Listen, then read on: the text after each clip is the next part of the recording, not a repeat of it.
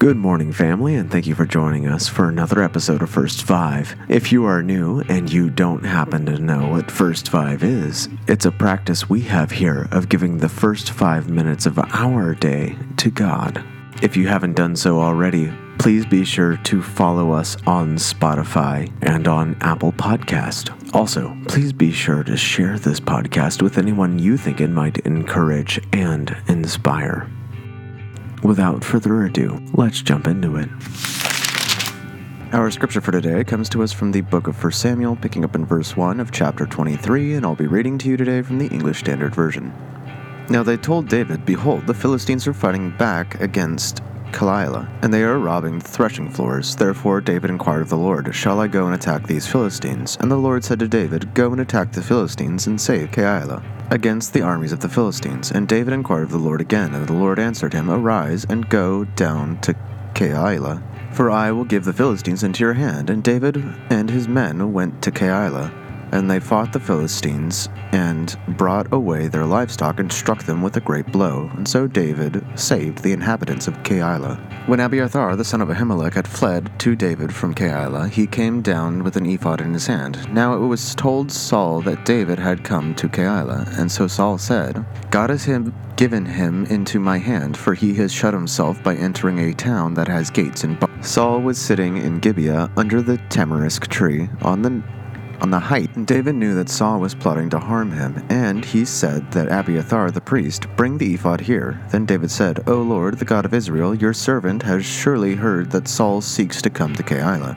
to destroy the city on my account. Will the men of Keilah surrender to me into the hand uh, into his hand? Will Saul come down as your servant as heard?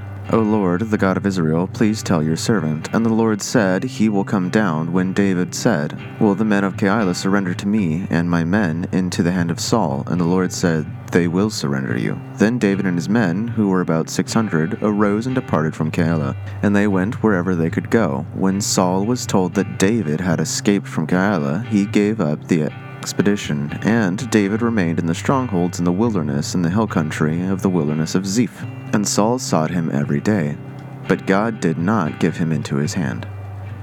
David saw that Saul had come to seek his life. David was in the wilderness of Ziph at Horesh, and Jonathan, Saul's son, rose and went to David in Horesh, and strengthened his hand in God. And he said to him, Do not fear, for the hand of Saul my father shall not find you. You shall be king over Israel, and I shall be next to you. Saul my father also knows this. And the two of them made a covenant before the Lord. David remained at Horesh, and Jonathan went home.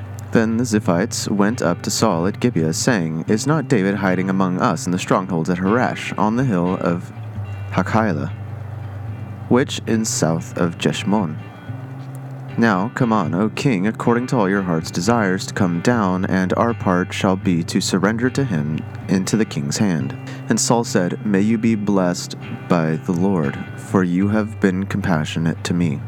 Go make yet more. Sure Know and see the place where this foot is, and who has seen him there. For it is told me that he is very cunning. See therefore, and take note of all the lurking places where he hides, and come to me with sure information. Then I will go with you, and if he is in the land, I will search him out among the thousands of Judah. And they arose and went to Ziph, ahead of Saul. Now David and his men were in the wilderness of Maon, in the Arabah, in the south of Jeshimon. And Saul and his men went to seek him, and David was told. So he went down to the rock and lived in the wilderness of Maon. And when Saul heard that, he pursued after David in the wilderness of Maon. Saul went on the other side of the mountain, and David and his men on the other side of the mountain. And David was hurrying to get away from Saul. And Saul and his men were closing in on David, and his men to capture them. A messenger of Saul came, saying, Hurry and come, for the Philistines have made a raid against the land. So Saul returned from pursuing after David and went against the Philistines. Therefore, that place was called the Rock of Escape. And David went up from there and lived in the strongholds of En Gedi. Let's pray. Lord, we're so thankful that you provide a plan and an escape route for your people who are faithful.